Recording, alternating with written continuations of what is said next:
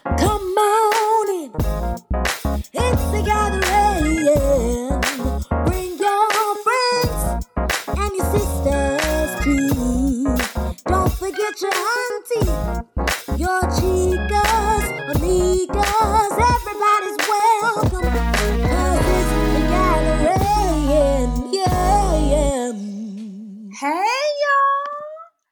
Welcome to the gathering, a place where sisters meet. I am so glad that you guys decided to spend a little time with me. I'm happy that you are here. I've been independent most of my life. I'd like to say that I have taken the lead when it comes to taking care of me. I have been my biggest benefactor, not because of neglect, but because I've never wanted to feel like a burden. And I did not want to ever give someone permission to see me as a charity case. I attribute a lot of my independence to birth order. I'm the firstborn girl, the big sister. Child, I skipped diapers and went straight to big girl panties. Y'all know I pride myself in being well put together. Honey, honey, honey, honey. Sherwanda Nunu Chisholm takes care of her business. Y'all know my parents didn't take me to college. If you did, now you know. I hopped in the car with a friend and her mom, and six hours later, I was unpacked and in my dorm. Thank you, Persephone. If it was to be done, Sherwanda Nunu Chisholm was going to do it hun. Sisters, recently, let me be honest, last week, I dealt with disappointment centered around an unfulfilled expectation. Ooh, let me tell you something, girls. Dependence and letdown do not go together. See la. In all fairness, the other party tried to rectify the situation. However, the fix didn't get it. Nah. I was more upset by the fix than I was about the task not being completed. Baby, I wanted to shrink. I was cloaked in embarrassment because the fix involved others, which I thought made me look incompetent. Why were you embarrassed, Nunu? Honey, baby child, I've struggled with being dependent on people because I always want to feel put together, because I have worked hard to get to where I am in life because my daddy always told me to take care of things and they will take care of you. Y'all pray for me. I haven't been able to apply this adage to people. Y'all know I'm reflective, introspective, and some more tives. I had to pause to ask and literally search myself. Why, Nunu? Why, Sherwanda, were you so bothered?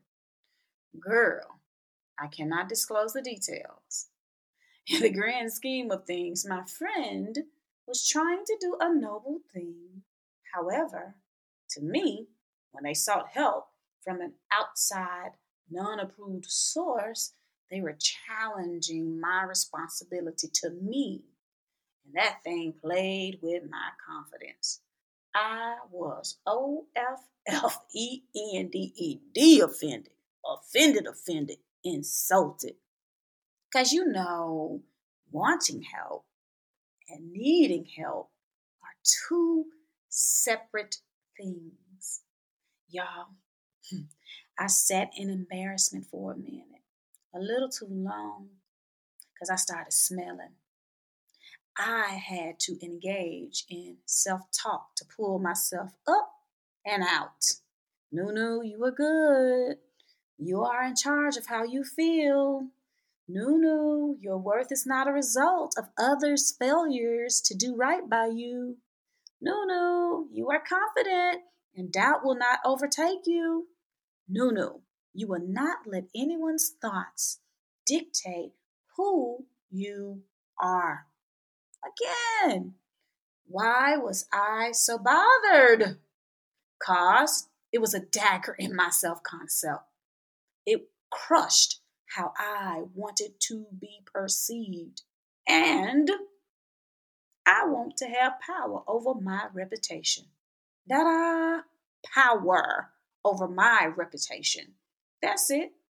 I need folk to know that I am good and not in need, especially when I'm used to being the one given. girl, boom. Yeah, girl, boom.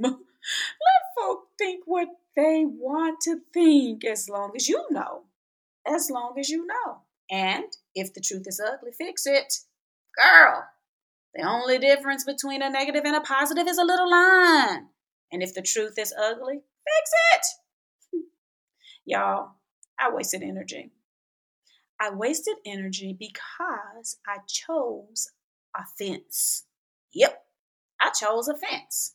When truth is, my character was intact, and that's all that really mattered. Lord have mercy. I remember a few years back seeking counsel at a pivotal point in my life. I was so worried about what others were saying, and I was determined to fix others' perceptions of me.